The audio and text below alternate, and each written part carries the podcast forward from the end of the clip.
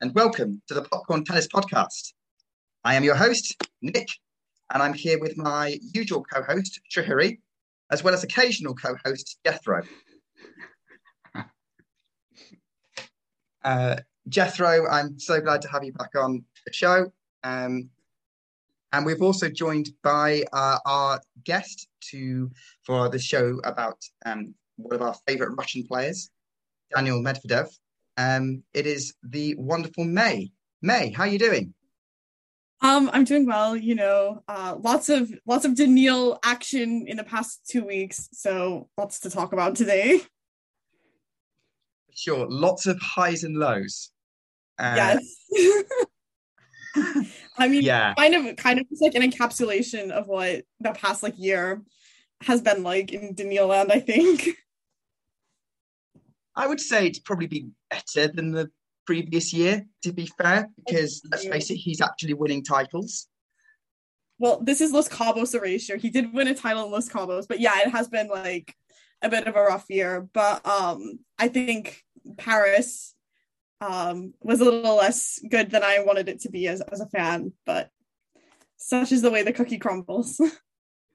we should talk about uh, Daniil Medvedev in more detail um, Jethro is also on to talk about Dominic Thiem. We're going to do a special episode combining the two players, uh, and we'll be talking about uh, sort of our perspective on their careers, um, why our guests are fans of them, um, and also uh, maybe also compare them to others of their generation, uh, the uh, the 1990s generation, uh, which is semi-represented um, on this call as well.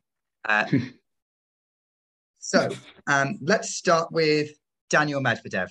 Uh, May, do you want to tell us a little bit about how you became a fan of Mr. Medvedev? Yes. So um, I started out watching tennis Wimbledon of 2021, and I was a really big Stefanos Tsitsipas fan. And everybody on Twitter, which I just discovered had tennis content, was talking about this guy called Daniil. And I was like, who is this man? Um, and then I found, you know, the small kid that can't fight drama. And I was extremely entertained because I've always loved the Real Housewives franchise. And this felt like something straight out of that. And I was like, I found my new fixation, I found my new interest. Um, and I think it was really Daniil's wit um, and the way that he makes matches entertaining for me that drew me into tennis itself. So in a way, my interest in tennis and my interest in Daniil are very intertwined. Yeah. Okay, what year was this? This was 2021. I'm like very new to tennis. So okay. this is why I'm like I'm excited to talk about Thiem as well because I was not around for like his sort of peak, you know. So okay. that's you missed that's a, you missed a lot. You missed a, a, very very good era of tennis. Dominic Thiem's peak is what I'll I, say. I feel, like, I feel like I'm about to learn a lot, so I'm very much looking forward to it. Okay, so obviously uh, it's about Daniil's personality. Although I'm interested, obviously Daniil drew you into tennis when you yes. joined Twitter as someone who kind of liked Stefanos Tsitsipas. So yes. you obviously knew who he was already. Um, yeah. I know this is not a podcast about him, so I'm not going to make this a long thing. But how did you discover Stefanos Tsitsipas? Um, so I have a friend that's really into tennis, and her sister like has like a thing for Stefanos. So she was like, "Oh, like you should follow him on Instagram." And he has a very big social media presence, and he like vlogs a lot. Um, and as someone you know that was not very big on like sports at all, the idea of like someone that played sports vlogging and interacting in social media in that way, it was really novel. And I was like, "Wow, this could be something that I would be interested in." Um, so yeah, then I fell down a rabbit hole, evidently. Fair enough. You d- and then you uh, discovered um, maybe his greatest rival, Daniil Medvedev. Um, yes. They certainly have a very contrasting styles. Um, I actually uh, really enjoy Medvedev for much the same reasons as you for that sort of sarcastic persona, the personality that he shows as being kind of genuine. I think the moment I actually um, decided I liked him was him trolling the crowd at the 2019 US Open. The more you boo me, the better I get. oh yes, Yes, absolutely loved. Of course, that was iconic. Drew a lot of uh, fans towards him. it yeah. worked. Although, having said that, do we think that um, maybe this sort of pantomime villain persona that he ends up creating kind of worked against him a little bit? Yeah, no, I think that's definitely true. Especially we saw like the Australian Open of this year. Um, I think that ultimately like it became too much, like working against the crowd. Um, and then also, I mean, I don't want to get like too political on like a tennis podcast, but I think like the Russian invasion has not helped the way that like the crowd interacts and perceives him and has, you know, made that a more tenuous relationship, I would say. Yeah, that's fair. Uh, I would agree. I think a lot of people look at the nationality and don't look at the person a lot. We saw that with the discourse around uh, Elena Rybakina winning Wimbledon, um, and everyone kind of uh, that that's really, in my opinion, dumb discourse that followed. But let's not get too political. We're here to talk about um, tennis.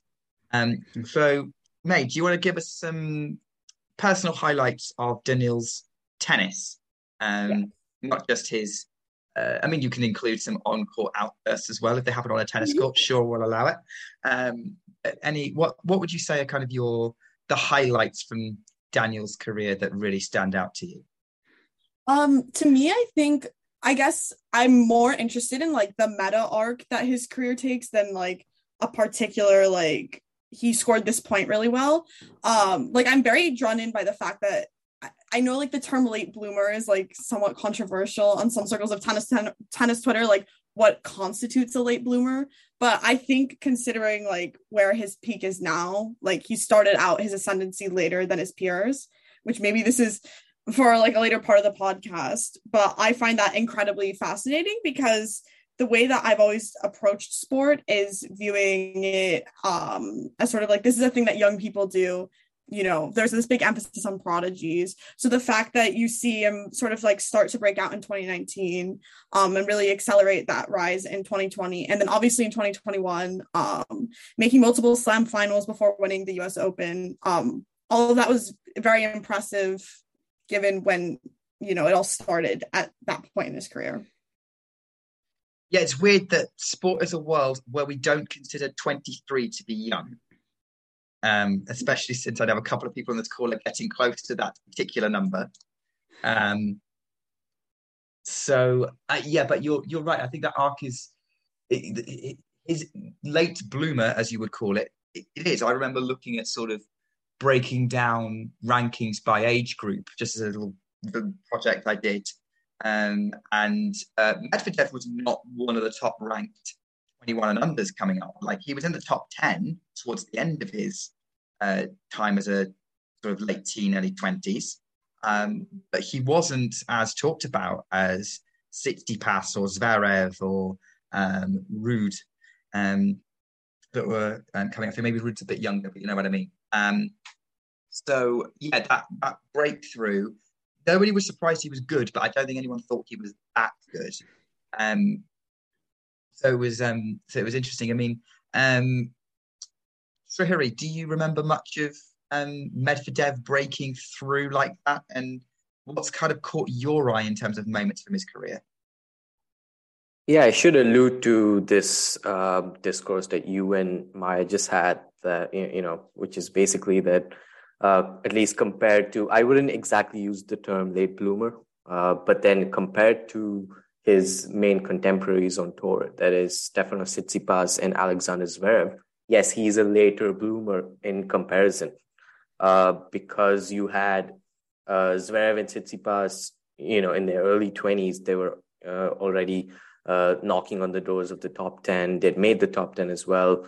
They were also, um, especially with Zverev's case, he was already multiple uh, time Masters champion at uh, at that age. He'd won the ATP finals uh, at 21. So uh, same same with Tsitsipas and Medvedev. Uh, he you know he pretty much broke in into the top top 15 when he was I would say 22. Um, and it, that was also and he is two years uh, older than Tsitsipas and a year older than Zverev. And at that point, he had uh, he had not been passed. Uh, I don't in 2018. I don't think he'd even reached the second week of a slam yet at that point. Uh, and then then comes 2019. He finishes 2018 at I, I, think number 16, just a spot below Stefanos Tsitsipas did, who was at number 15. And in 2019, Medvedev did make the fourth round at the Australian Open, you know, but then you had Tsitsipas beating Roger Federer in the fourth round, making it to the semifinals.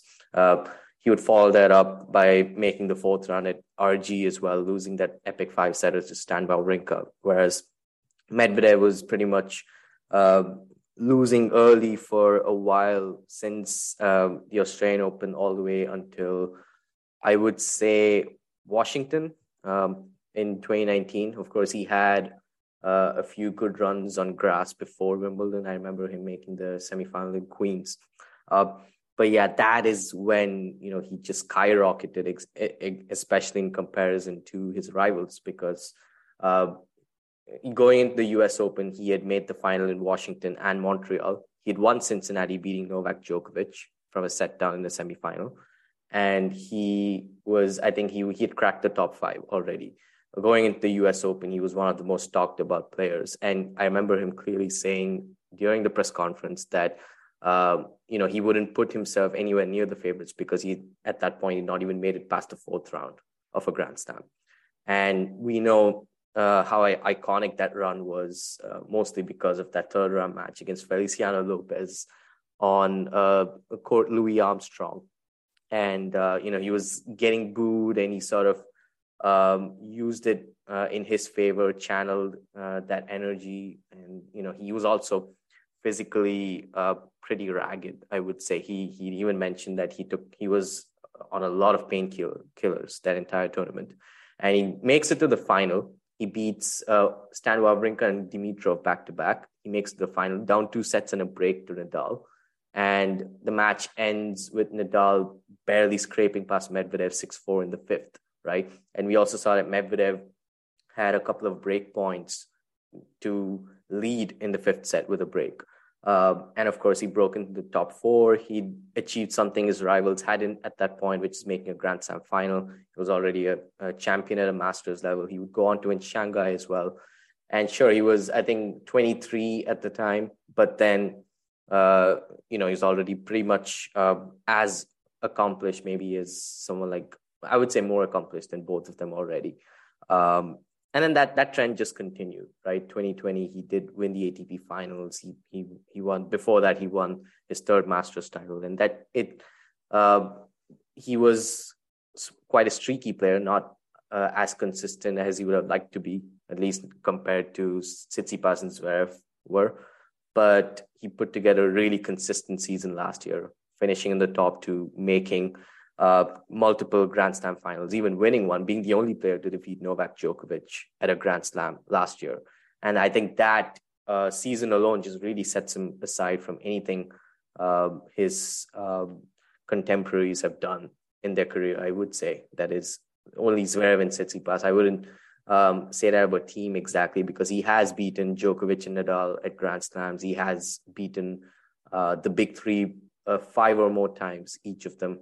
Uh, and of course, he's he's a Grand Slam champion and has won a Masters title. So, uh, Thiem, of course, we will get to him shortly, but he is more of the. I, I think he fits the term late bloomer better than Medvedev does. Uh, but yeah, I think, uh, and the one of the main reasons why I was also drawn to Medvedev is that he was not nearly as hyped as Tsitsipas and Zverev were. So I, I always like getting behind underdogs. It's sort of my tennis origin story um, because that's the reason why I got behind Novak Djokovic because um, he was the one guy trying to stop Federer and Nadal, that duopoly that they had uh, towards the late 2000s. And yeah, that's sort of my origin story as to how I became a, a huge Daniil Medvedev fan. Yeah, I, I found um, Medvedev's kind of rise really really interesting i remember going to wimbledon with a friend in 2018 and um, we we'd gone a couple of years ago and we first time we'd seen Borna Coric play i think and um, we really really liked him just because we thought he was really fiery and he was playing andreas seppi who we you know we were really big on and um, you know, we come back two years later and we see Borna Coric is playing as we get in. Well, awesome, let's go watch him. And he got absolutely annihilated by this guy Daniil Medvedev, who I'd never really heard of before, and he was just.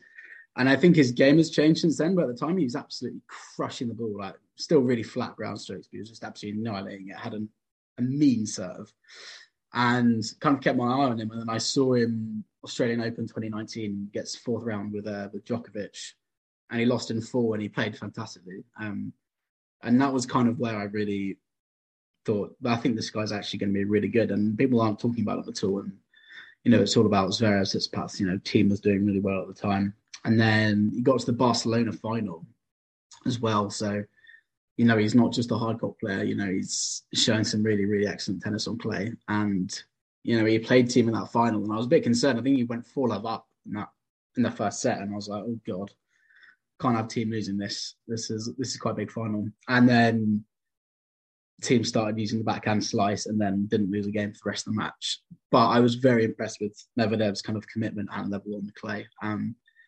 and then, yeah, we got to Cincinnati in that match against Djokovic and just started raining down second serve aces against Djokovic, which I thought was so ballsy, so cool. And he won that match and he really deserved it. And yeah, I wasn't surprised that he got to the 2019 US Open final. Um, because he, he was just playing brilliantly. And I was like, I think this guy's gonna be a real force on the on the North American hard courts for a long time. And yeah, he's he's still showing that now. Um, yeah, I thought I thought his rise was really really interesting. Um, as as you guys have already said, yeah, he wasn't really hyped up like Zverev and Tsitsipas were. But um, I kind of enjoyed that about him, and it's it's really fun, you know, kind of honing in on these players early and kind of seeing something that no one else is talking about because then the years later when they have big success you can just be like told you so.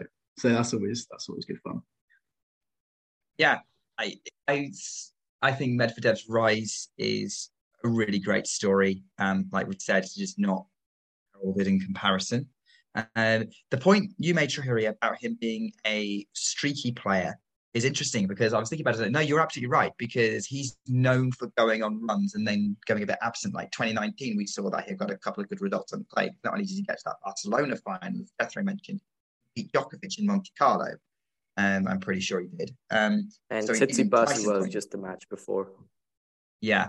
So he was he was doing well, and then obviously this he always goes an American hard court run. I mean, like, even this year he wins the title in Los Cabos. He's going deep in American hard court events, even if he's not necessarily winning them. Uh, with, I suppose, with Medvedev being streaky, we mentioned his more consistent 2021 season um, in comparison. Um, do we think that maybe the struggles he's had uh, this year, maybe, or the perceived struggles, is him maybe reverting to type a little bit more, that he's not getting consistent results throughout the year, like he did in 21, but actually he's gone back to going on runs and strong periods in certain weeks. Um, what do you think about that, Fury? Uh, you know, either way, uh, uh, you know, e- even if that's the case, uh, if that's the kind of player he is, he's still always somehow good enough to uh, at least uh, what I hope is the case this season to at least finish in the top five. He's been finishing in the top five or better. I think the last three seasons. He finished number five in 2019. He finished number four in uh, 2020. I remember he dropped a six uh, just before St. Petersburg, if I'm not wrong.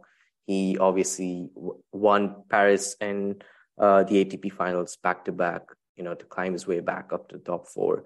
Uh, of course, he spent majority of 2021 in as number two, and you know, um, um in this year is been bittersweet in a way for him because he went into a Grand Slam for the first time as the top favorite. That was the Australian Open. Uh, he got to world number one for the first time as well. But other than that, you know, there have been some circumstances that, uh, you know, I should point out that have not really gone his way, and his sort of decline compared to last season, in part, uh, are due to reasons he really couldn't control. Of course, he had to get operated for a hernia back in March. Missed pretty much the entire clay season going into RG. Still made the sec- uh, second week there uh, without dropping a set. Um, and yeah, that, I think that's you know quite a good performance for somebody who pretty, I wouldn't say is bad on clay, but hates clay so much with a passion. Um, yeah, so I I, I still think that somehow he would probably finish at, at least in the top five, if not the top four, uh, this season. He does. I, I I do think he has a chance to finish in the top four, uh, and it's not really a far fetched one, provided he does win the ATP finals. It depends also on Tsitsipas and Ruud how they perform, uh, and you wouldn't be too surprised if they did go out early uh, in the tournament, and Medvedev did go deep like he did the previous uh, two editions.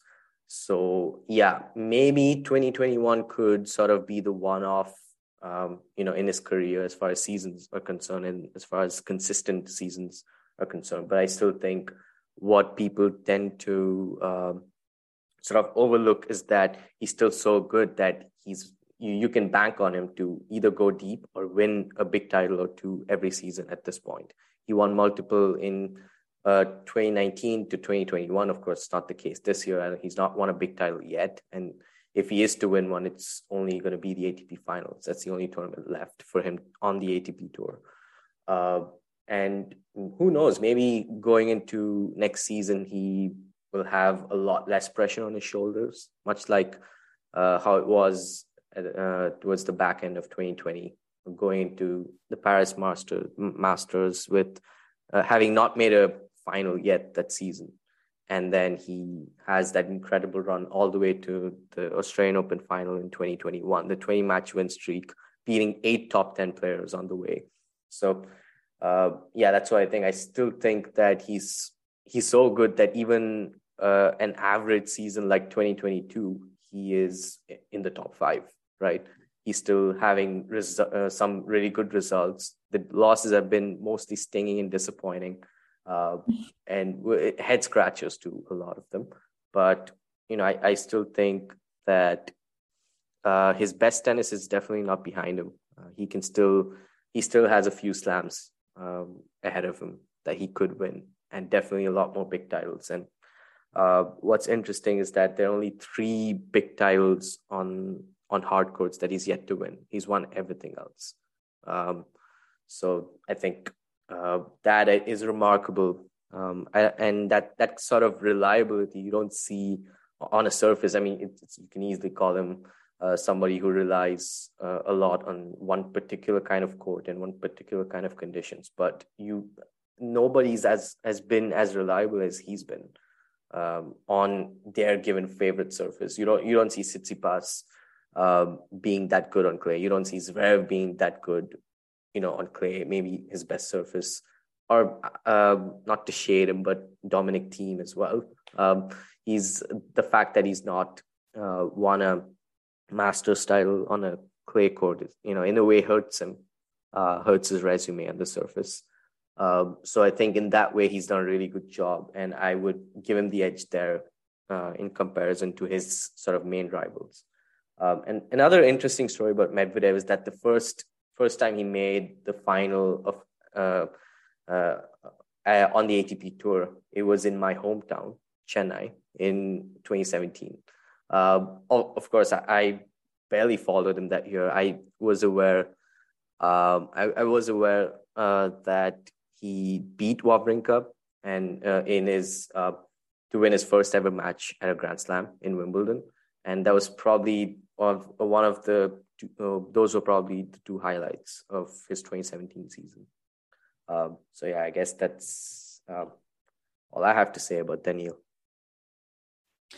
Um, yeah, I'm wondering like what you think about uh this sort of discourse around pressure and Medvedev because obviously his 2021 was amazing. We are seeing the the slam that he won, um, and then eventually he in 2022 becomes world number one with a lot of points from 2021. Um, and I've seen a lot of speculation that the reason, part of the reason why 2022 was less strong was because he was facing more pressure as like the favorite going into a lot of events or as world number one. And I'm wondering how you think that might impact um, his 2023. Yeah, that's interesting. I, I just, it didn't hit me that he was the world number one in so many of those tournaments in North America, especially Cincinnati and the US Open. Um, he did play his first Grand Slam as the world number one there. Um, like I mentioned, uh, he does tend to play a lot better without that world number one slash top favorite tag uh, attached to him going into a tournament. Um, a good example would be the back end of uh, 2020, where he was, I think, number five. Nobody nobody expected him to probably win another big title, and then he goes on that insane run. Uh, and if you've noticed, he always tends to sort of shy away from uh, claiming himself as the favorite. Even this year at the Australian Open, when he was asked, with Novak gone, uh, w- would he consider himself as the top favorite? Even though he was the highest ranked player left, he was number two. Um, and he did mention that it is, you know, he would say that Rafael Nadal is the top favorite because he's won what 20, he'd won, he was a 20, 20 time stamp champion at the time. I think it's a way, it's uh, in a way, I don't know if it's the right term, but like defense mechanism for him. He just doesn't like uh, being uh, put in the spotlight as, you know, the prime favorite, the number one favorite going into any tournament. And largely that has been the case in every big title that he's won. Um, I think a lot of people had Thiem as the favorite against him uh, in the ATP Finals 2020 final as well because Thiem, you know, had played just brilliantly in both of those, both of uh, the editions in 2019 and 2020 back to back. He beat Djokovic uh, twice there. He beat Roger Federer. He beat Rafael Nadal. Uh, you know, he was just playing again. He was showing a really high level um, after you know not being not being anywhere nearly as comfortable on indoor hard courts. But still, Daniil, uh, you know, came out um, as the winner there, even against Nadal in the semifinal. So it, that's one thing that is interesting to me is that all of the big titles and all of the big matches that he's won, he's never really been the favorite, and that's sort of the theme of his career is that no, but a lot, not a lot of people um, really doubted him to uh, achieve everything that he's achieved. Even if he were to retire like the next minute, he's achieved, I think, probably some of the biggest goals any tennis player would set out to achieve on the tour. That is, win a Grand Slam, be world number one, uh, uh, win a Masters title, win the year-ending championships. I think he's done all of that. Uh, yes. So it, it, you know, he. Sh- I'm not saying he should settle, but uh, yeah. I just think that he likes playing the disruptor role um, a lot more than um, yeah. he likes being the prime contender for the biggest titles. I mean, I think that speaks. We were speaking about this earlier to um, like sort of the underdog like relationship he has with the crowd and the sometimes antagonistic relationship i think that feeds into like the way that he handles pressure and the way that like his tennis is affected by expectation um, which is a thing that i find very interesting because i'm very fascinated by this mental element of tennis and the way that uh, the mentality affects the results that medvedev and obviously other players produce. Yeah, I think it's uh, fascinating discourse because it's one of those things that you never know, right? It's the it's the biggest unknown of tennis matches. How is a player going to handle it? Any situation. Um, and Medvedev is one of those players who just exemplifies that. You never know how he's going to handle it. Um, and that's the thing. And like he could he could be flat or he could be explosive or he could be absolutely clinical and finish off an opponent. Um, May, I just want to ask before we one last question on Medvedev before we move on to Thiem. Um, so obviously you said you became a Medvedev fan in uh, 2021. How long had you been a Medvedev fan when he won the US Open? Because you must have thought I've picked the best player in the world. Yeah, um, 2022 has been a lot rougher as a Medvedev fan. I think I um I came in at a good time. So I started being really into him like at the tail during the Olympics. I remember tuning into a match at 3 a.m. against Fognini. Um, I don't know why I was up so late but I remember watching this match and I was like, okay, yeah, like I can get behind this. Um, and it was when he was like, if I die in this heat, is the ITF going to be responsible? That was like the moment it clicked for me. I was like, I love this man. Like, this is exactly how I react to heat. This is so relatable. So during the Olympics, obviously, like he didn't do as well in the Olympics as he would have liked. So I was like, okay, like he's not like you know like we're not dealing with like an extremely dominant player here but like i can work with this. And then he had that north american hardcourt season and i was like wow this is great. I'm having such a good time. Like all of these titles are coming out of nowhere. And i think um in 2022 i realized how just how much i took for granted um just the level of season he had in 2021 which was astounding honestly I mean, you're talking to a man who became a Roger Federer fan in 2007. Uh, so um, taking titles for granted is not something that's new to me. Yes. This is actually this is actually a topic I just started writing an article about today. Um, in cher- cherishing the peaks of our favorite players doesn't really apply to Roger, Novak, and Rafa because they still dominate the game, yeah. even when they were out of their peaks. But yeah, it's uh, how I've been feeling as a Diego and a Thiem fan recently. Um, so I'll hopefully try and get that finished soon. But yeah, that really relates exactly to, to what you guys are saying. Um, you never know when that top level of a player is going to go away for a bit or never come back. And it's important to really, really just, you know, get the most out of out of that when it happens because you never know if it's if it's going to come back again that's uh, one of the things that I love about sport in a way. I mean, sometimes I hate it when it doesn't go my way, but the endless possibilities and the fact that you never quite know what's going to happen and this uncertain element, I think really makes it special. And that's what distinguishes sport from maybe like other things like a TV show or something. Um, and I, I love endlessly speculating about what could happen, but obviously it's sad when things don't go your way drama of sport is what pulls me in. I'm far more likely to put sport on than a scripted drama because it's it's so much less predictable. Um, well, even Doctor Who, next, even Doctor Who, especially Doctor Who. I I love that show, but that is so. it is pretty predictable. Apart, you might get the one episode anyway. Wrong podcast. Anyway. um. So, Jethro, I'm really looking forward to your article that's Thank you. Um, coming out. Um, I really want to read it. Hopefully, you finish it. Um, yes, I will hopefully not go in the trash. Schwartzman like, and Baez out of the article. Uh, that would. Be... Baez is mentioned, and Schwartzman's going to get a big, a very big chunk of it, I think. But yeah, um, oh, Baez is more mentioned because I mentioned just like up and coming players that are starting to take the reins a bit, and he gets a small mention. And is this for popcorn? Yes. Or is it for? Okay. So no, it's, um, for, it's for popcorn. Yeah, yeah, yeah. Nice bit of promo okay. yeah. Keep an eye on the popcorn tennis website um, for Jethro's article um, coming to you soon, and keep an eye on the popcorn tennis website for content from all our other writers. Um, we don't just make this podcast to promote the site, um, but um, I think you'll get our, you enjoy thinking and talking about tennis, it's a great place to to follow. Um, so let's talk about let's move on to our other player that we're discussing today. Um, so we're talking about favourites, and Jethro has been mentioning um, his love for Dominic Thiem, um, the uh, who I will say uh, could, because Owen is not on the call, does have an awesome single-handed backhand.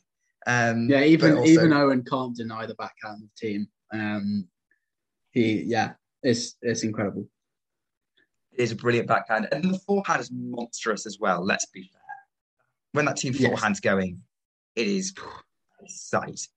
Uh, and look, I like Thiem. I have definitely been rooting for him to do better than he has been. Um, a lot of it hasn't been his fault. He's either run into a player who is much more comfortable in their sort of home environment, be it the Roland Garros or Djokovic at the Australian Open, um, or he's been really unfortunate in the last couple of well, it is last couple of years, or definitely last eighteen months, um, with injury, um, and other things. Uh, but Jethro, talk to us. When did you become a Dominic Thiem fan, and how did that happen?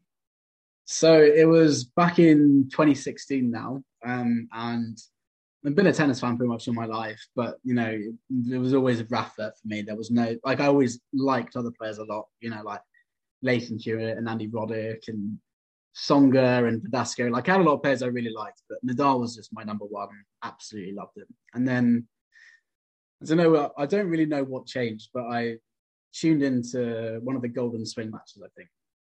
And Rafa was playing this guy called Dominic Thiem, who I'd heard his name floating about. You know, he was around top 30 at the time.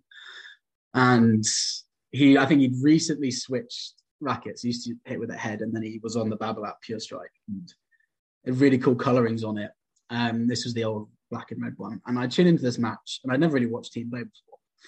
And he was just absolutely crushing the ball and like properly giving it to Nadal on play. And I'd never seen anyone really do this. You know, there was that there was a match with Soderling that Nadal lost infamously at the at Roland Garros, but there wasn't really many times in Nadal's career that he'd just been completely hit off a play court. And I was watching Thiem just like smoke backhands down the line, destroy forehands all over the court, and I was like, God, this guy, this guy is something special. I was like, how am I just watching him?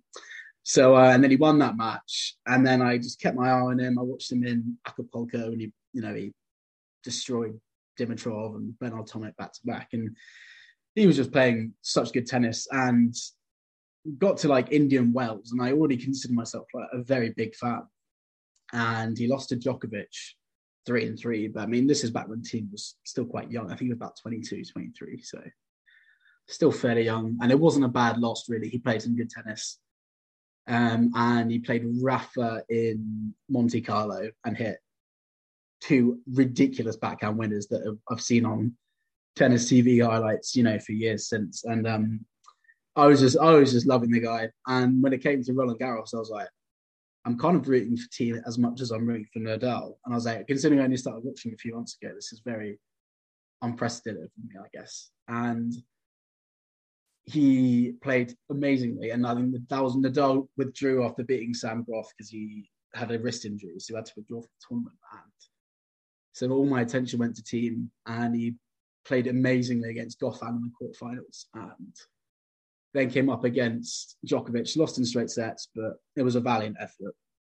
Um, and he just got better and better. Um, he wasn't really doing a whole lot on the hard courts, but you know, 2016 post French Open, he still beat Federer on the grass. He won the Stuttgart title.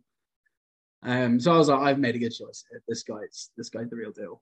Um, and it, it wasn't really until he got rid of Gunter Bresnik and hired Nicholas Massú that his hard court game really stepped up a notch. You know, as soon as he hired Nicholas Massú, he won Indian Wells, beat uh, Roger Federer in the final, and yeah, it was it was just amazing, and I just I just love his game. I think he's a good he's a really good guy, and you know he comes across really really well, and he's got some great friendships with certain players. But um, yeah, his tennis just wows me every time I watch it, and I was waiting a long time for a slam. So yeah, the 2020 US Open was amazing, really. Um, not so much an experience as watching the final because that was incredibly painful, especially because I had work the next morning. And you know, I'm up at 2 a.m. and him and Zverev are just barely hitting the ball over the net because they're both so nervous. Um, it was it was great tension, but uh, 65 yeah, miles tough. per hour second serves. I remember that. Yeah, I oh mean, oh my goodness. I mean, Thiem was dreadful in the first two sets, and then he picked as soon as he picked his level up a bit, he was clearly the much better player. But yeah, that final set was torture. Um, and it was especially heartbreaking though because he couldn't, you know, he couldn't celebrate in front of fans. He, you know, it was during COVID, so he just fell to the floor, and you know, you can just hear like a few claps from uh, you know, from his team and a few people who've wandered in to watch, but there's no crowd screaming for him. And you know, given he'd already played in three Grand Slam, I think it was three Grand Slam finals before that. You know, it was it was a shame that he finally gets over the line and you know, there's nothing to, there's no one to like cheer him on really as like a big crowd goes. I even heard the racket touch the ground. That's how bad it was. Yeah. Yeah. Wow. Dead silent. He he didn't deserve that for sure. I, I he deserved a pack packed Arthur Ashe Stadium, much like what Daniil had the year after. Yeah. Yeah. Or Carlos this year. Yeah, no, it was it was a real shame, but um, yeah, and you know, it was. I, I think a lot of people kind of you know, had their say on that tournament with Djokovic, you know, getting kicked out for uh for the lines for the lines judge incident. Um, but I think Thiem had already proven himself against you know against Nadal and Djokovic. You know he'd uh, he'd beaten Djokovic twice at the French Open by this point. He'd beaten Rafa in Australia, and he was two sets to one up on Djokovic in that Australian Open final, and you know he lost. But you know he's he'd really proven himself by this point. You know, and he he deserved that so much. And unfortunately, since then it's just been really bad luck. Since then, really. Um, but things are looking up now. I would say since uh, you know he's finally gathering some good momentum since injury, which we've been waiting for for a long time, because his return was really really difficult. Um, and, what, and yeah, I don't really know. I didn't really expect it to, to to take as long as it did, but it's been quite an amazing turnaround the last few months for sure. Yeah, and for I sure. should add, sorry. Yeah, for sure. I think, yeah, uh, and you know, we talked about Thiem's explosive game, and I think I raved, uh, raved about it before you did, Jethro. Um, but yeah, you were right about his personality. I think he's friends with pretty much everyone on the tour. He's friends with Diego, right?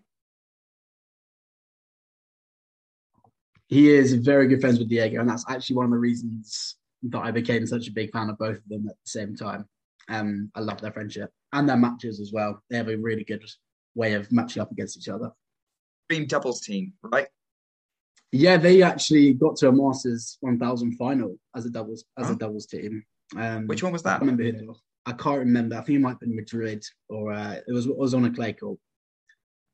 But yeah, Yeah. um, but you're right. He has such a positive personality in, in tennis.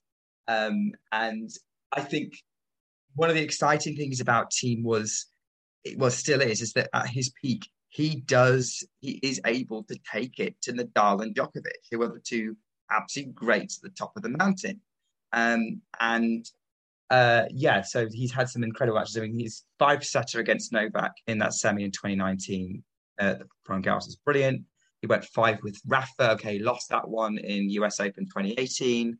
Um, his matches against both of them in the ATP Finals 2020 are iconic. I think he had the match of the tournament against was it Rafa um, in the round robin or Novak? Was he went straight sets against Rafa, but it's often regarded as one of the best straight sets, best of three matches ever, because the quality was ridiculous. But yeah, the um 2019 and 2020 three set matches with Djokovic were insane. Like I could watch those, like those two playing their best tennis. I could watch them play any day of the week. They, it's just I think like for me, Djokovic is the greatest defender of all time. I don't think there's much question about it. I think in the last you know 15 years, Rafa and Murray have been up there as well, but um, Djokovic wins it every time for me. And Thiem is probably one of the best offensive players that we've seen for the last 15, 20 years or so. And to see them match up so well is just glorious. And like watching Thiem just go at him and at him and at him just finally hit a winner. And Djokovic is just like, what? How are you still hitting the ball at 100 miles an hour on every ball? Like, no one does that. Um, yeah, the look on Djokovic's face. It was one of those rallies, I think it was 2019, where Thiem just crushed about six balls and then slid into a forehand, which still went like 90 miles an hour. And Djokovic's face afterwards was a picture. He was just like, huh? What, what just happened? Um, and I love seeing him do that to people. Um, yeah, and that's what I want to see. I hated that. next year. yeah, you've had a lot of you've had a lot of enjoyment for from Djokovic though, so we're allowed we're allowed these small victories. definitely, and they are they are. I wouldn't call them small victories because obviously he's won a Slam, he's won a Masters 1000 event, and he's got some cracking match wins, um, and is a massive entertainment player to watch. Given as, as as you've said, how he can consistently play while hitting 100 mile an hour winners this, on a regular basis. Um, I do sometimes think though that again, kind of I maybe alluded to earlier that Thiem stats are almost too low for how good a player he is. That he's only got one, maybe not that he's only got one slam given the years in, but he's only got one Masters 1000. Um, and he doesn't, and that one's not even on clay, which is neither of them on clay, which is his best surface and one we think of. He's obviously a Barcelona champion. He's won some 250s. Um, but yeah, that's something that uh, it, it, baffles me a little bit. I don't know how you feel about it, Jethro. Yeah, no, I completely agree because you know if I'm getting into a debate with someone over like who's the best from you know aside from you know the big three in like the most recent years you know i would want to say i would want to say Thiem but i can't really back that up with that many stats. Like i say yeah he's won a slam and a masters 1000 he's won five times or more against the big three which is a crazy stat in itself. But yeah like you know Zverev's younger and he has more titles than him. He's, dead, he's got way more masters titles. Medvedev's got more masters titles. And it's kind of bizarre. And I, I know that Thiem's I think one of the Thiem's issues with winning clay masters that he's beat he can beat Nadal there, he can beat Djokovic there, but he hasn't been been able to put it all together for a whole week. And then, you know, injury got injury got in the way. Um, and he's just, and like you know he got to the I think it was the final of Madrid and he crushed Nadal again, and then he lost well and he played shockingly. Um, but Zverev was also very good in Madrid at the altitude, so you know it's just been yeah it, it's it's really hard to explain uh, how he hasn't won a Masters 1000 but he has won Indian Wells which I never thought he'd win. That Madrid, Madrid final actually got away. Sorry. That Madrid final Madrid. reminds me of uh, that Madrid final reminds me of uh, the final in Turin last year between Medvedev and Zverev again. Same score line and the you know the player who lost was just flat the entire time uh, and mm. obviously Zverev was pretty much peaking.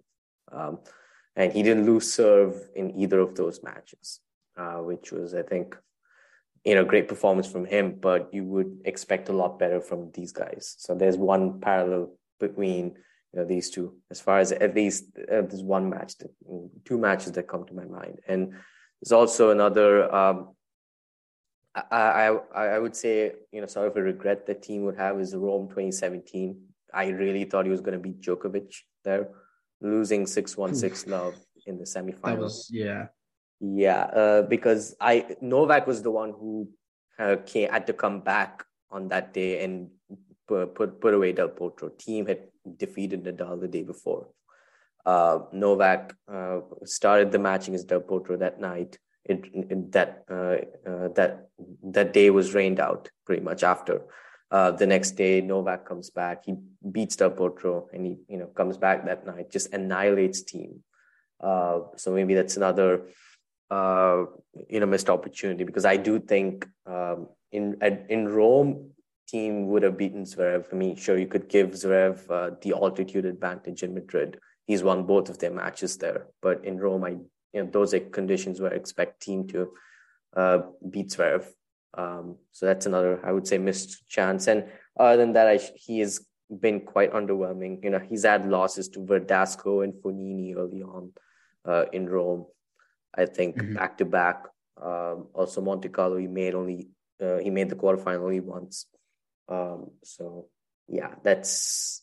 Uh, but again, I, I I do think that back to back finals at Roland Garros and uh, what was it, two uh, other semifinals and a quarterfinal more than makes up uh, for that. Um, makes up yeah. for, I would say, the criticism that people throw at him. I, I do think that the consistency showed for uh, five years consecutively um, at that at the biggest event on the surface is you know mind-boggling. Beating Djokovic twice, no less. Um, yeah. 2020 also, I did think he would end up winning uh, if not what not for Schwartzman, um, playing out of his mm-hmm. mind.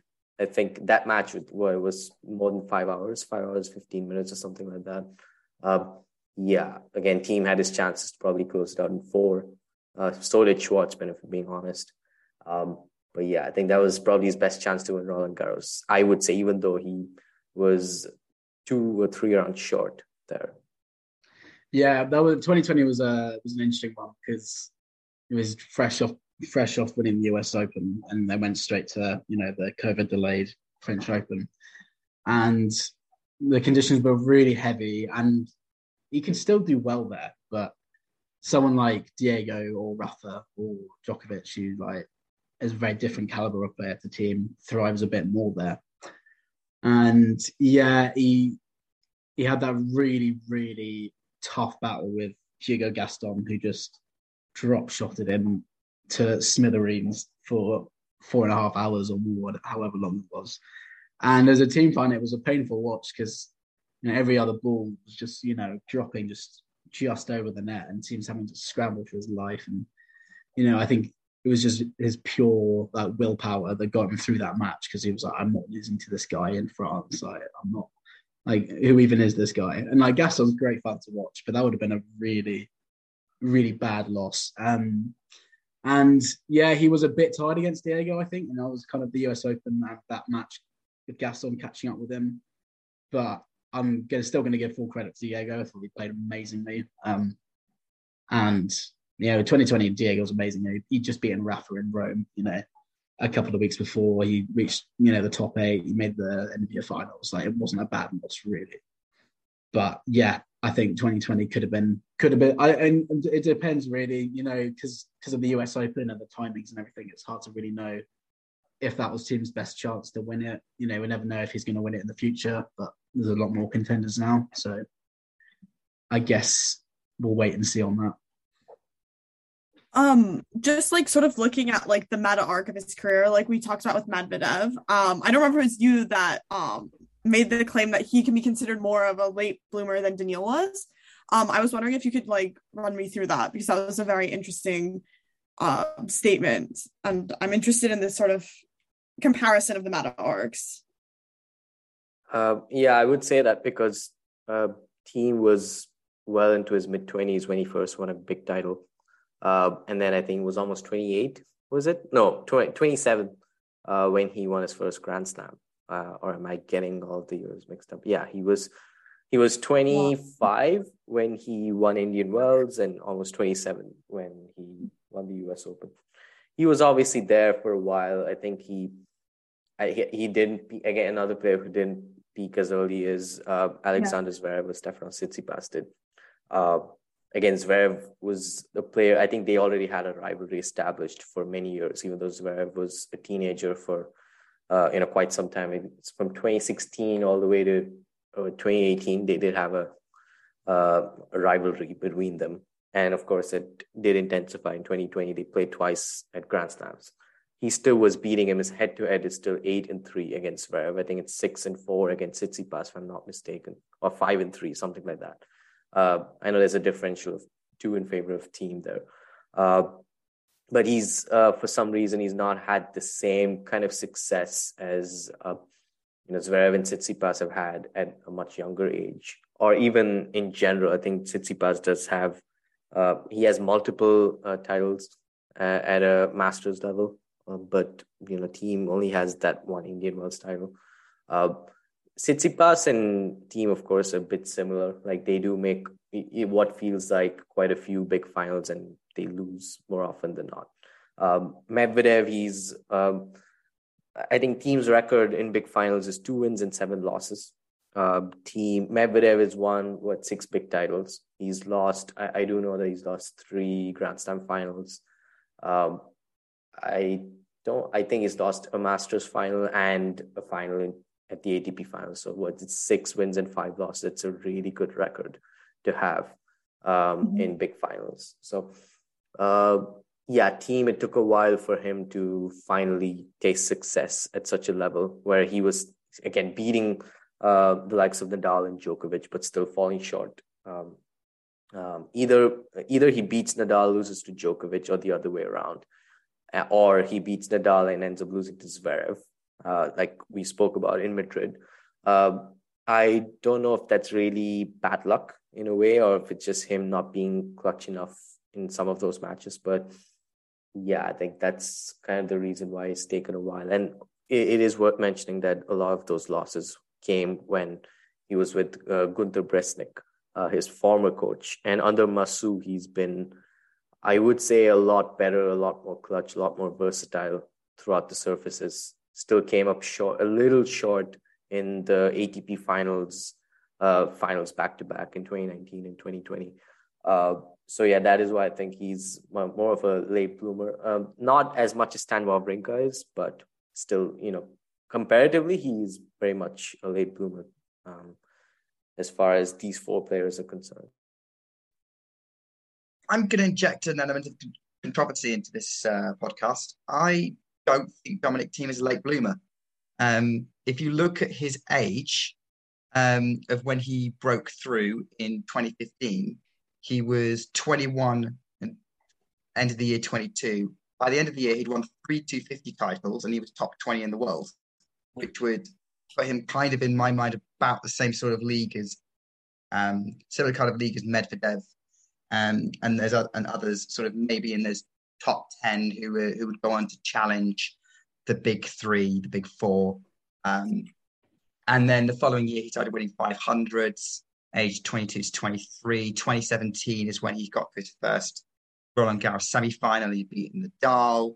Um, so that's around about the age Medvedev began to make his breakthrough. And yeah, Medvedev was winning Masters titles. It was a slightly bigger scale, but um, in terms of he was getting sort of more headline results.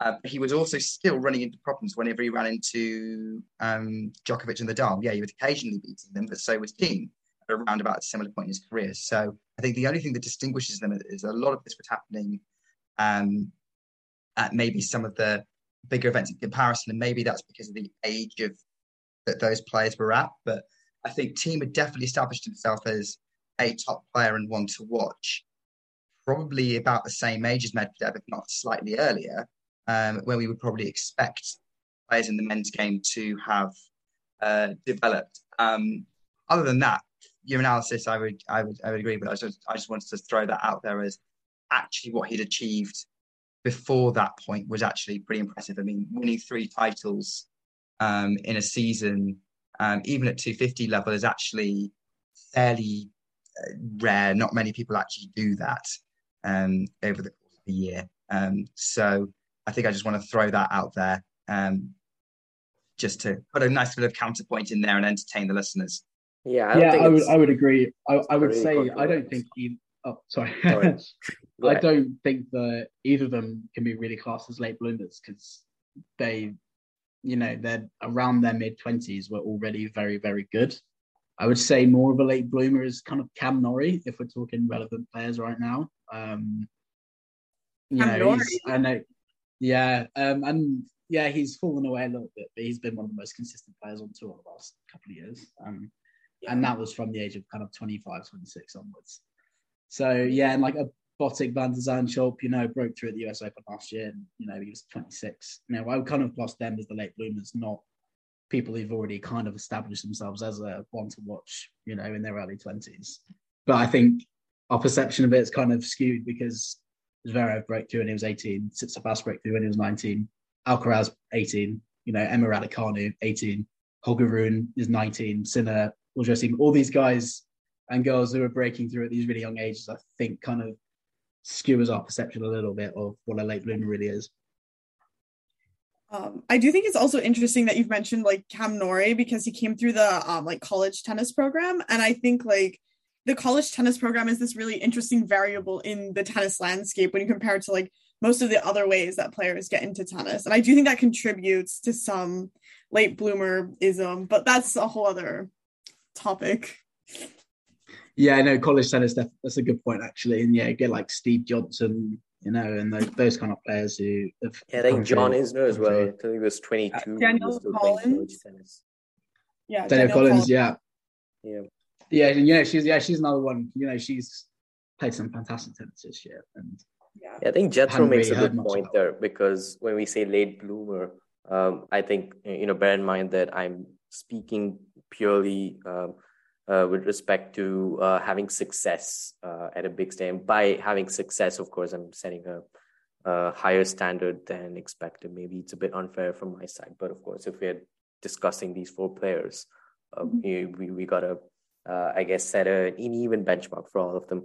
Um, I meant, you know, obviously raising a trophy by the end of uh, maybe a fortnight of tennis, um, best of five sets tennis, or at the end of uh, you know a big event, a Masters or an ATP Finals, which it took it did take Thiem a while.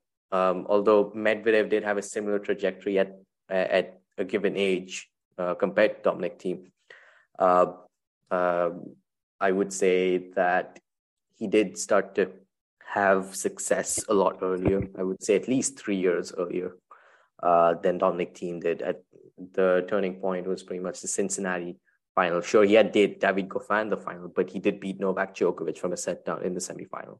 Uh, and every big title, maybe except for Toronto, where sure there were quite a few you know, top players like Djokovic, Nadal, and Zverev missing.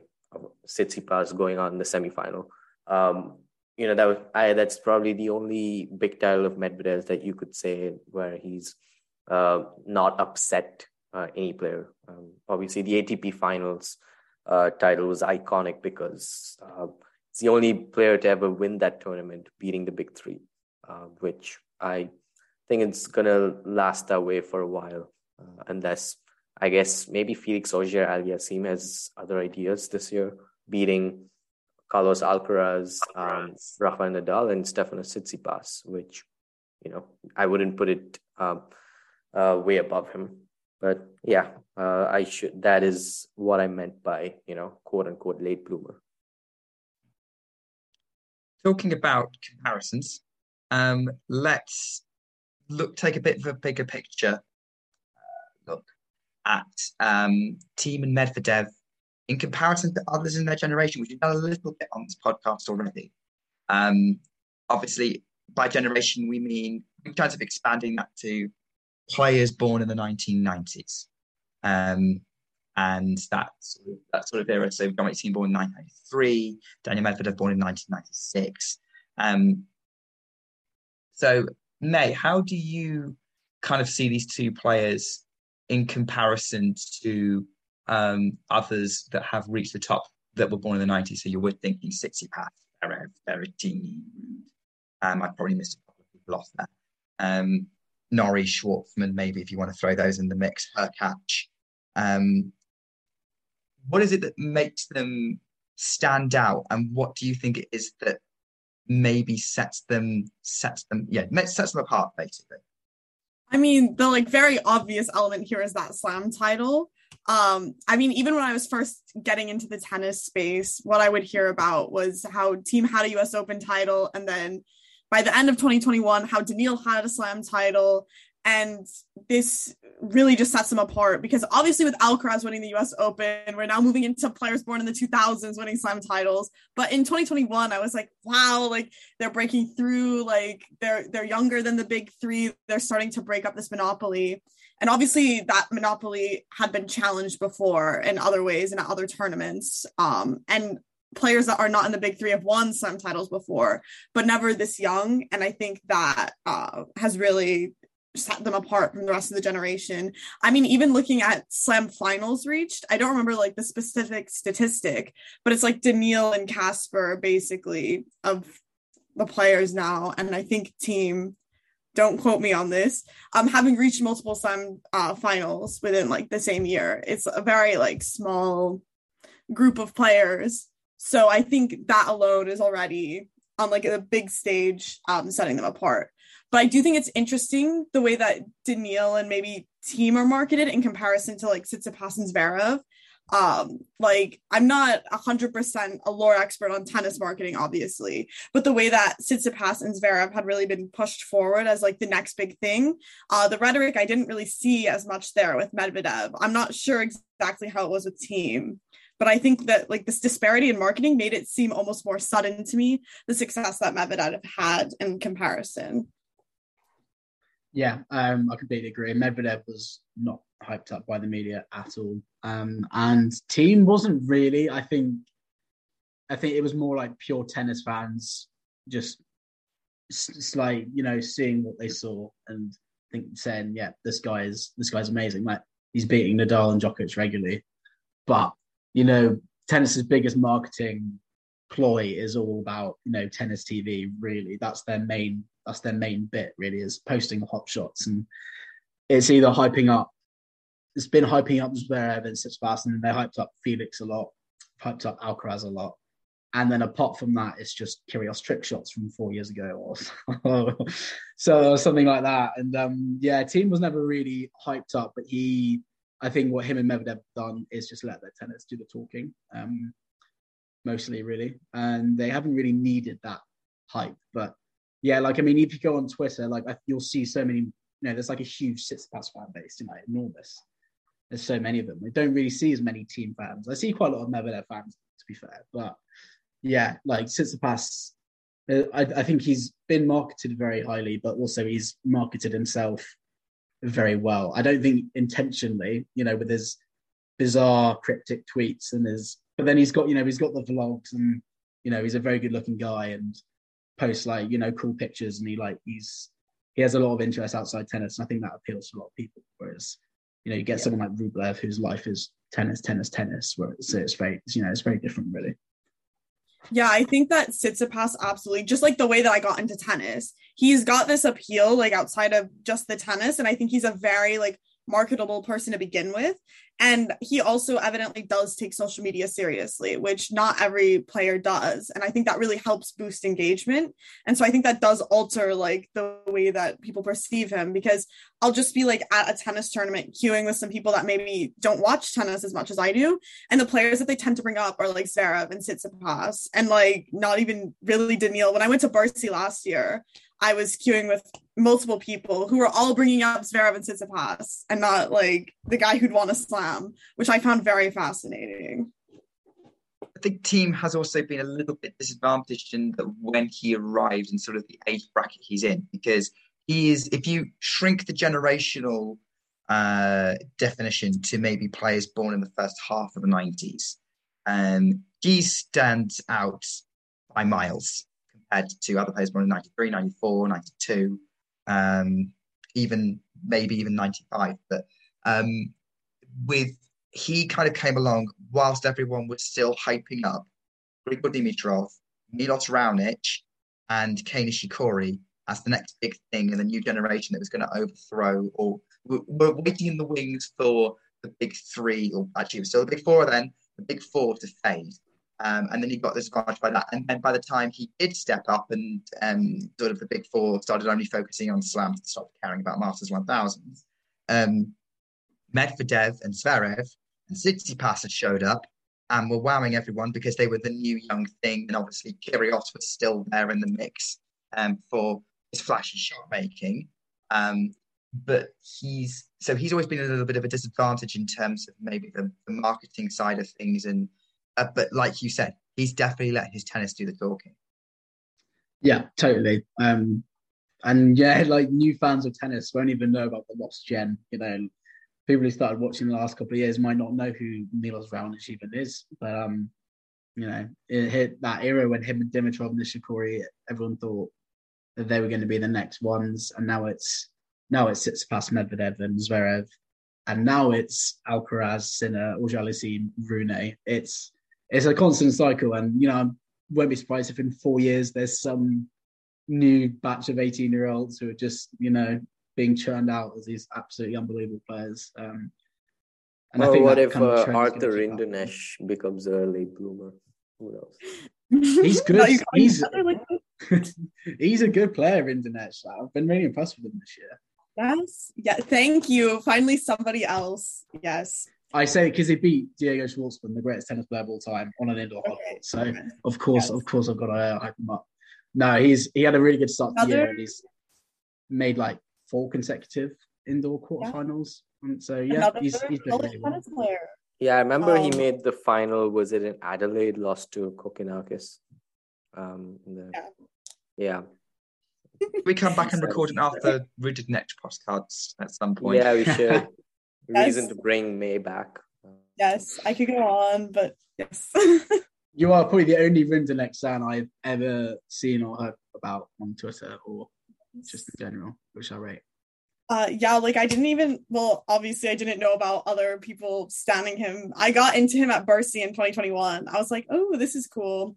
Um, but yeah, no, I really like college tennis players. I think I don't know why, but they just really appeal to me. So We need to get you and Ashley on the podcast to discuss college tennis. Um, I think that's a an episode that'd be well worth doing.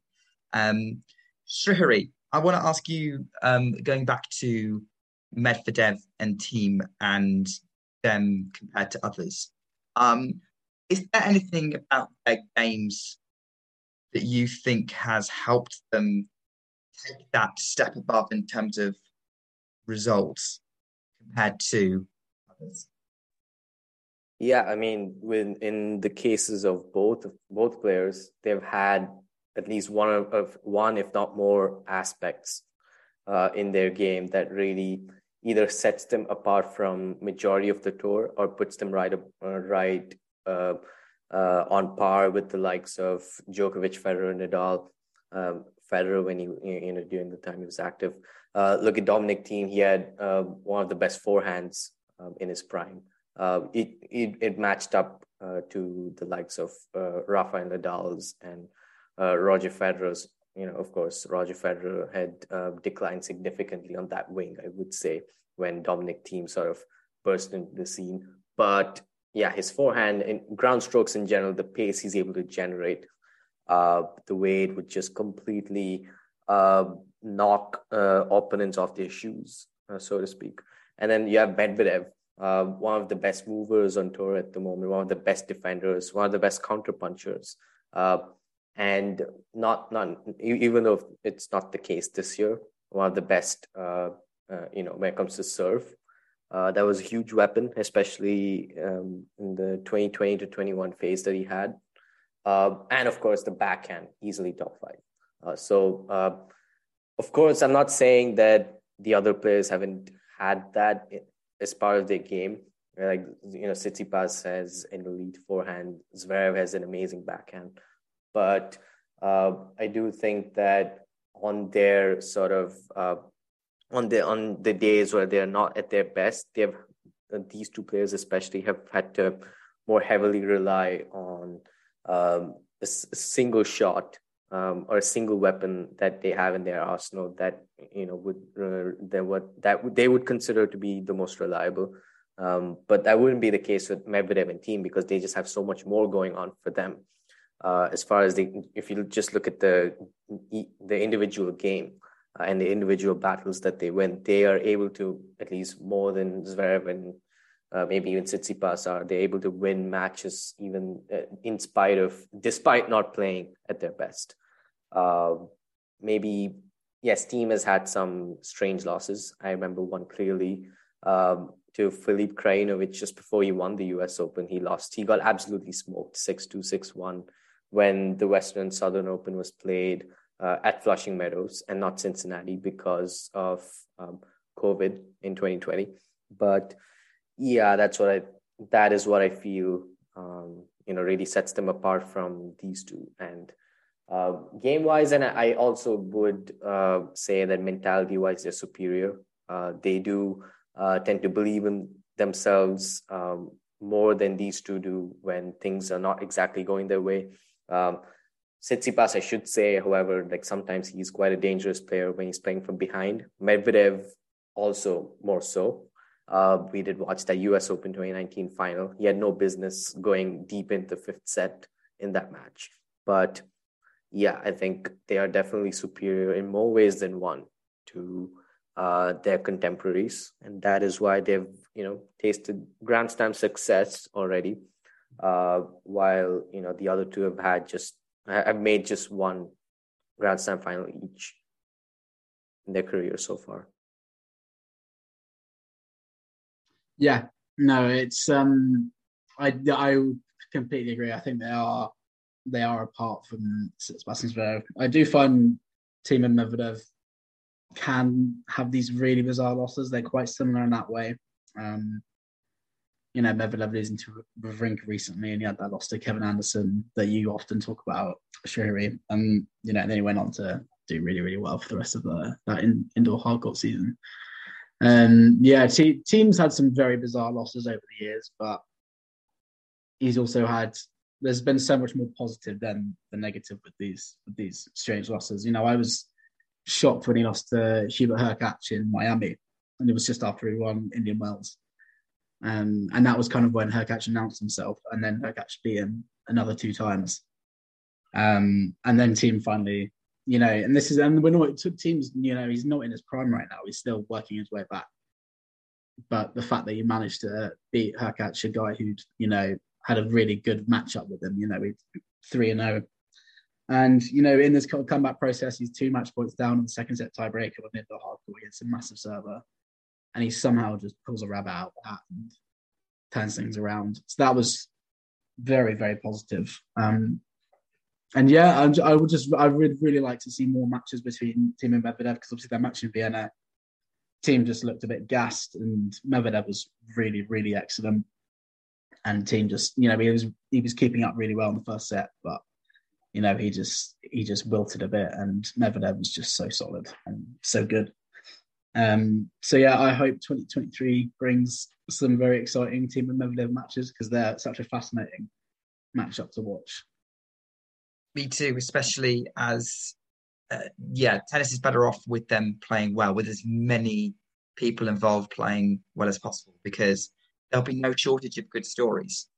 And I think uh, the point a point Srihari made that um, I thought was interesting was um, they both Medvedev and Thiem can win not playing at their best, and I think that's definitely true. And actually, I don't think I've seen Tsitsipas do that. I haven't seen Zverev do that. I'm not saying that they haven't. I just haven't seen it, or you don't hear about it in the same way.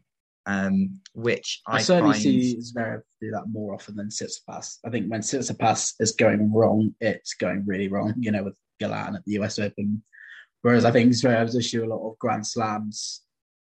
You know, because he's he's gone.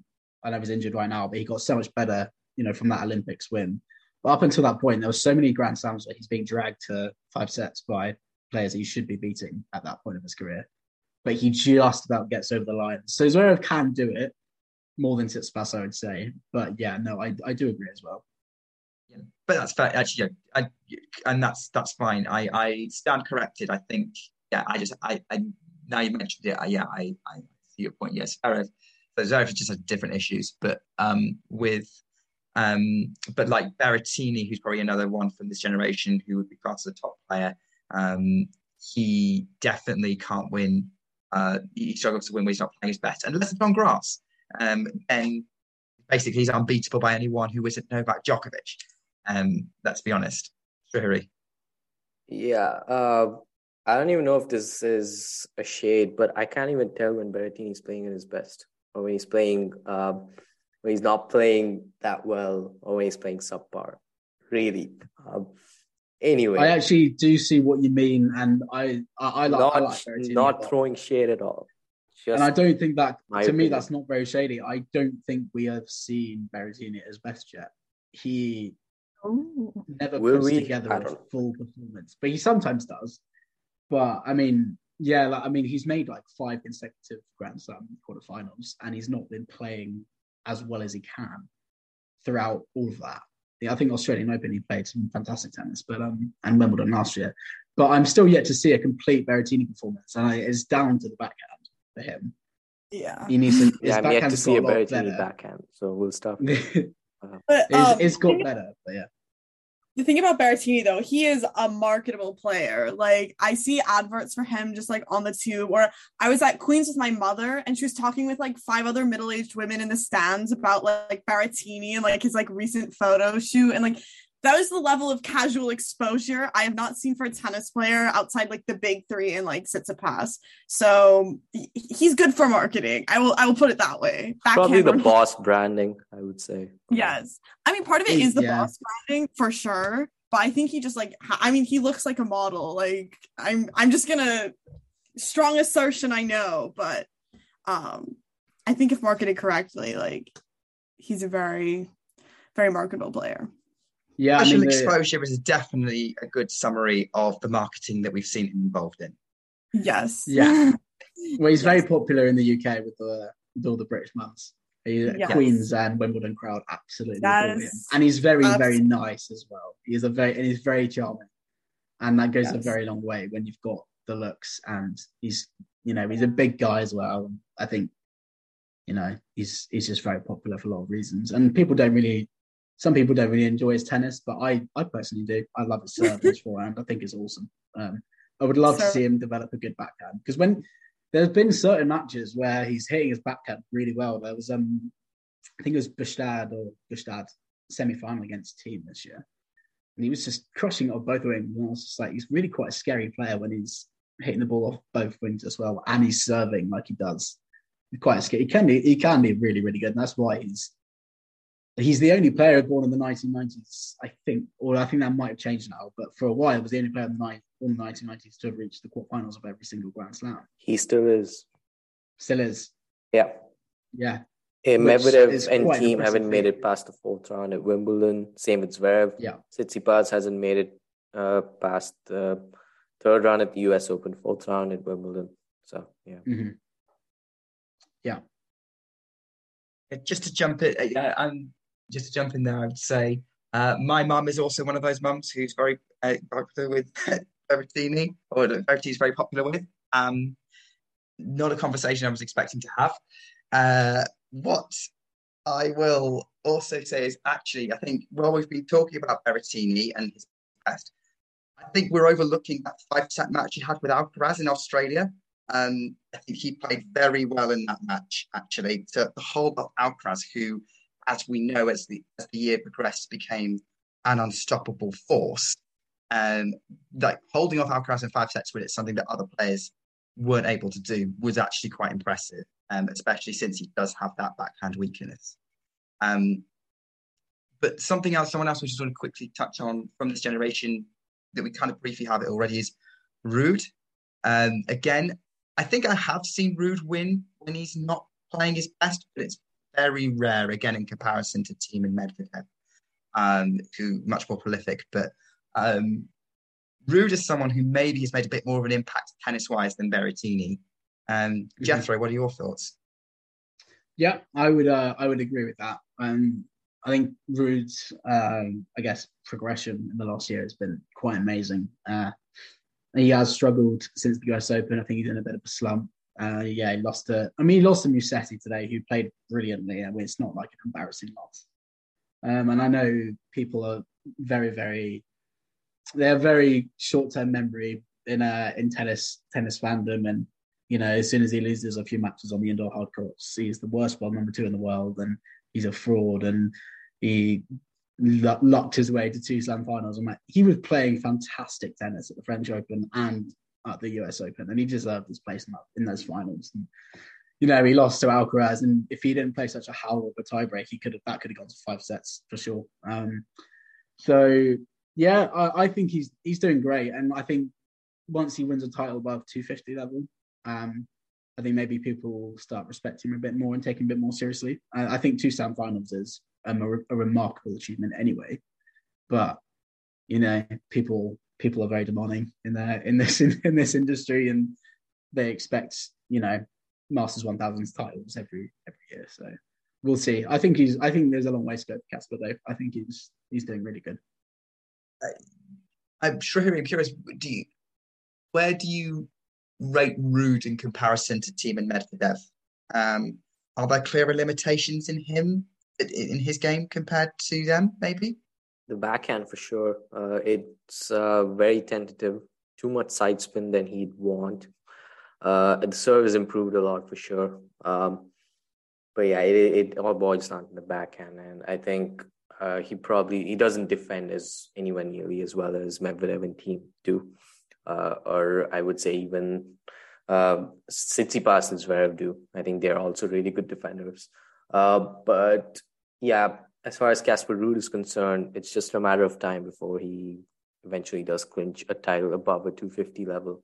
Uh, I expected that after the US Open. He did hit a bit of a slump.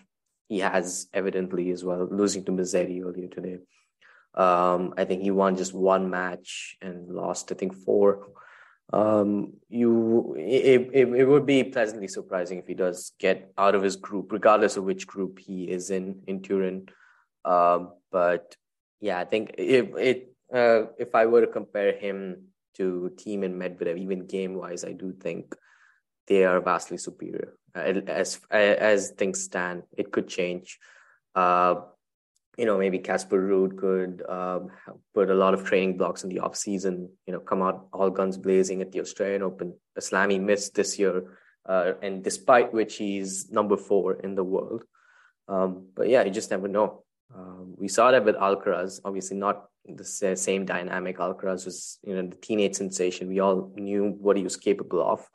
Uh, but yeah, you know, Casper, he's just, I think he's just about to turn 24. He still has a lot of years left.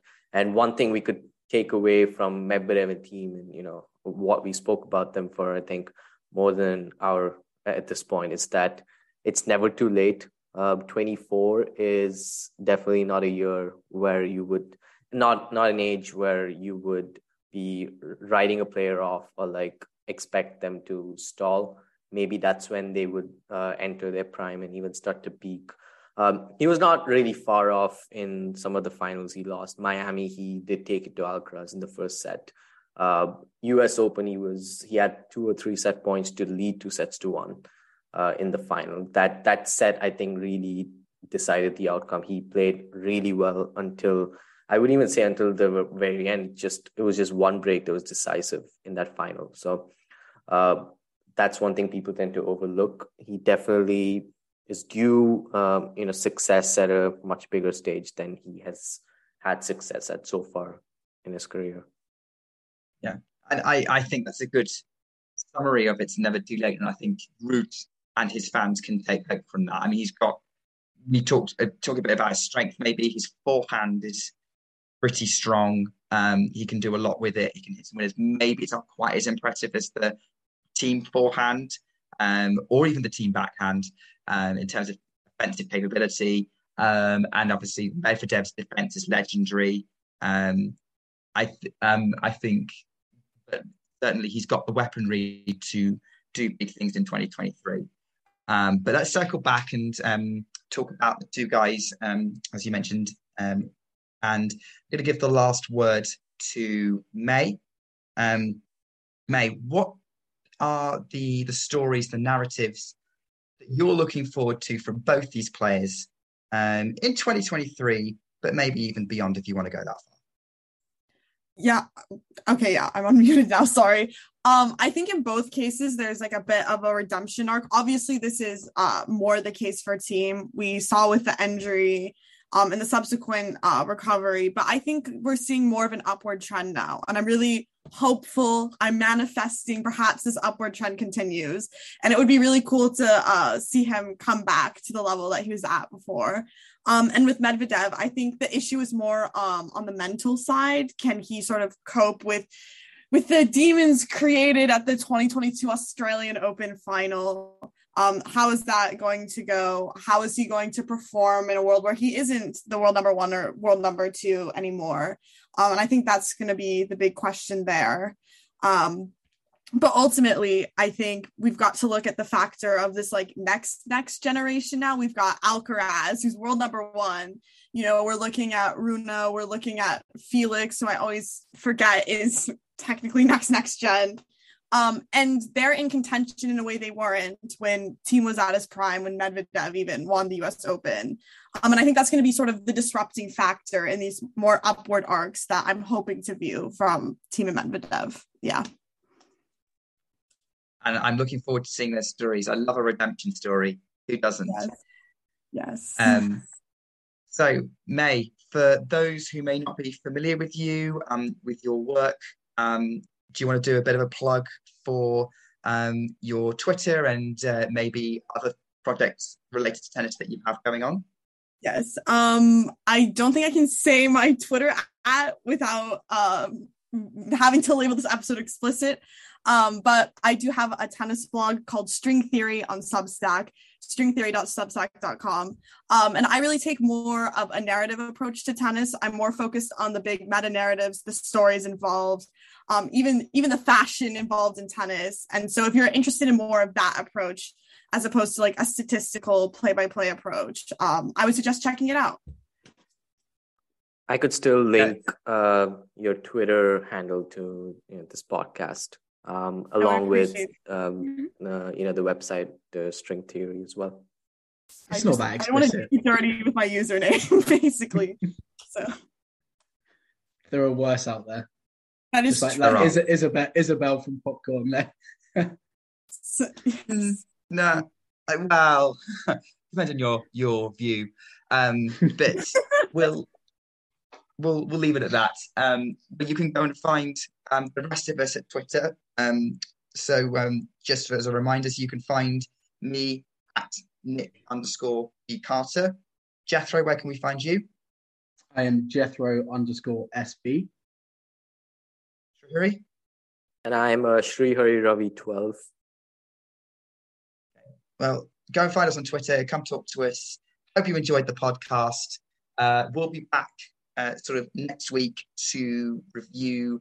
Um, we'll have a couple of episodes coming out. One reviewing uh, the events in Paris BSC, uh, and one talking about the outcome of the WTA finals. We've got some great guests lined up for those. Um, I'm going to be talking WTA. Srihari's going to be talking ATP. Um, so, all looking forward to that. But um, thanks so much for coming on, Srihari, Jethro, and thank you for guesting with us, May. And we will. Uh, I hope you enjoyed the episode. We will see you. We will see you soon. Cheers, guys. Thank you for listening.